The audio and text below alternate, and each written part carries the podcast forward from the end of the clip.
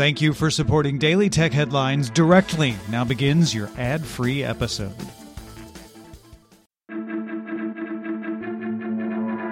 I'm Rich Stroffolino, and these are the tech headlines for the week that was. During the webcast of Google for India, Alphabet CEO Sundar Pichai announced that Google will invest roughly $10 billion in India over the next five to seven years. These investments will run through a digitization fund with equity investments, partnerships, and operational, infrastructure, and ecosystem investments focused on expanding the internet beyond English and other vernacular languages. Outside of investments through this fund, Google also plans to invest in artificial intelligence and education in India. The UK government announced Huawei's networking equipment will be phased out of its 5G networks.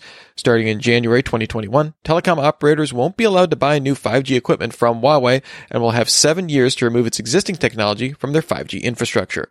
The government previously announced in January that Huawei's equipment would be allowed in the country's 5G infrastructure with certain limitations. Amazon announced the Dash Cart, a cart with a touchscreen and sensors to detect what you take off a shelf and put in your cart. The dash cart then goes through a special checkout lane that calculates your total without needing a human cashier. The dash cart will make its debut at Amazon's grocery store in Woodland Hills, California, which isn't an Amazon Go store and isn't yet open to the public, though Amazon says it's looking to open that store later this year. The General Court of the European Court of Justice annulled a European Commission decision that Ireland had failed to collect 13 billion euros in taxes from Apple. The case involved the practice of attributing profit to Apple's Irish headquarters in order to take advantage of lower taxes in Ireland. The court ruled that there was not a legal basis to declare that practice equivalent to receiving state aid. The EC may still appeal the decision. Microsoft patched a wormable Windows domain name system server vulnerability. If unpatched, it could let attackers execute arbitrary code, intercept network traffic, and more. Checkpoint discovered the vulnerability, which it calls SIGRED. It affects all Windows Server versions. Microsoft rated it a 10, its highest severity level, but has not seen evidence of it being exploited in the wild. Sources tell Bloomberg and Nikkei that Sony will build 9 to 10 million PlayStation 5s in 2020, twice as many as it originally planned. Nikkei sources also say Facebook has increased its estimates of Oculus VR shipments by 50% to 2 million by the end of 2020. NBC streaming platform Peacock launched to everyone in the US July 15th. The free tier with ads has about 13,000 hours of programming. Pay tiers have about 20,000 hours. The paid tiers cost $5 a month with ads or $10 a month without.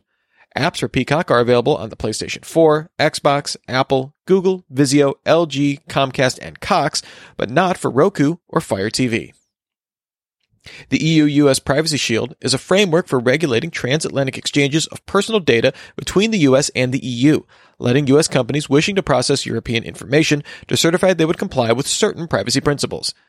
This week, the European Court of Justice ruled that the adequacy of the data protections in Privacy Shield to be invalid. The court specifically found that the required primacy of U.S. national security, public interest, and law enforcement in Privacy Shield condoned interference with an EU citizen's privacy rights, and that the process to handle EU citizen complaints was not up to the legal standards EU law requires. This ruling specifically impacts the bulk outsourcing of data processing from the EU to the US, not so-called necessary data transfers, such as being able to send an email to book a hotel room. On Wednesday, several high profile Twitter accounts tweeted out an apparent cryptocurrency scheme, impacting accounts including Apple, Elon Musk, Joe Biden, Jeff Bezos, Bill Gates, Barack Obama, and Wendy's. Twitter's support account advised that some accounts may be unable to tweet or get password resets as it reviewed the incident, and this seemed to impact mostly verified accounts. Full service was later restored to most accounts by Wednesday evening. Twitter advised the investigation is still ongoing, but said it appeared to be a coordinated social engineering attack by people who successfully targeted some of our employees with access to internal systems and tools.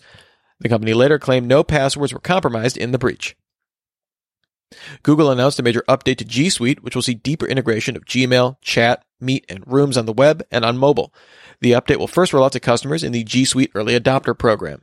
Initially, the update will use Gmail as the focal point of this integration, adding fill calendaring and file management directly in the app, as well as supporting the ability to have video chat open while working on a Google Doc without leaving Gmail on the web. Google also updated G Suite Chat with shared files and assignable tasks, and Gmail can now search chat in addition to email messages. The European Commission announced the launch of an antitrust probe into voice assistants and the Internet of Things. According to EU Competition Commissioner Margrethe Vestager, voice assistants collect a vast amount of data about our habits, and there's a risk that big companies could misuse data collected through such devices to cement their position in the market against the challenges of competition.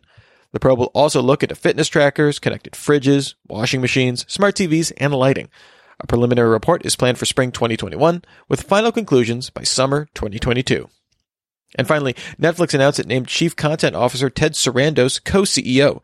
Sarandos will continue to head content. CEO Reed Hastings said this change makes formal what was already informal, that Ted and I share the leadership of Netflix. Netflix also announced it added 10 million net new global subscribers, beating expectations. Remember, for more discussion of the tech news of the day, subscribe to Daily Tech News Show at dailytechnewsshow.com. And remember to rate and review Daily Tech headlines wherever you get your podcasts. Thanks for listening. We'll talk to you next time. And from all of us here at Daily Tech Headlines, remember, have a super sparkly day.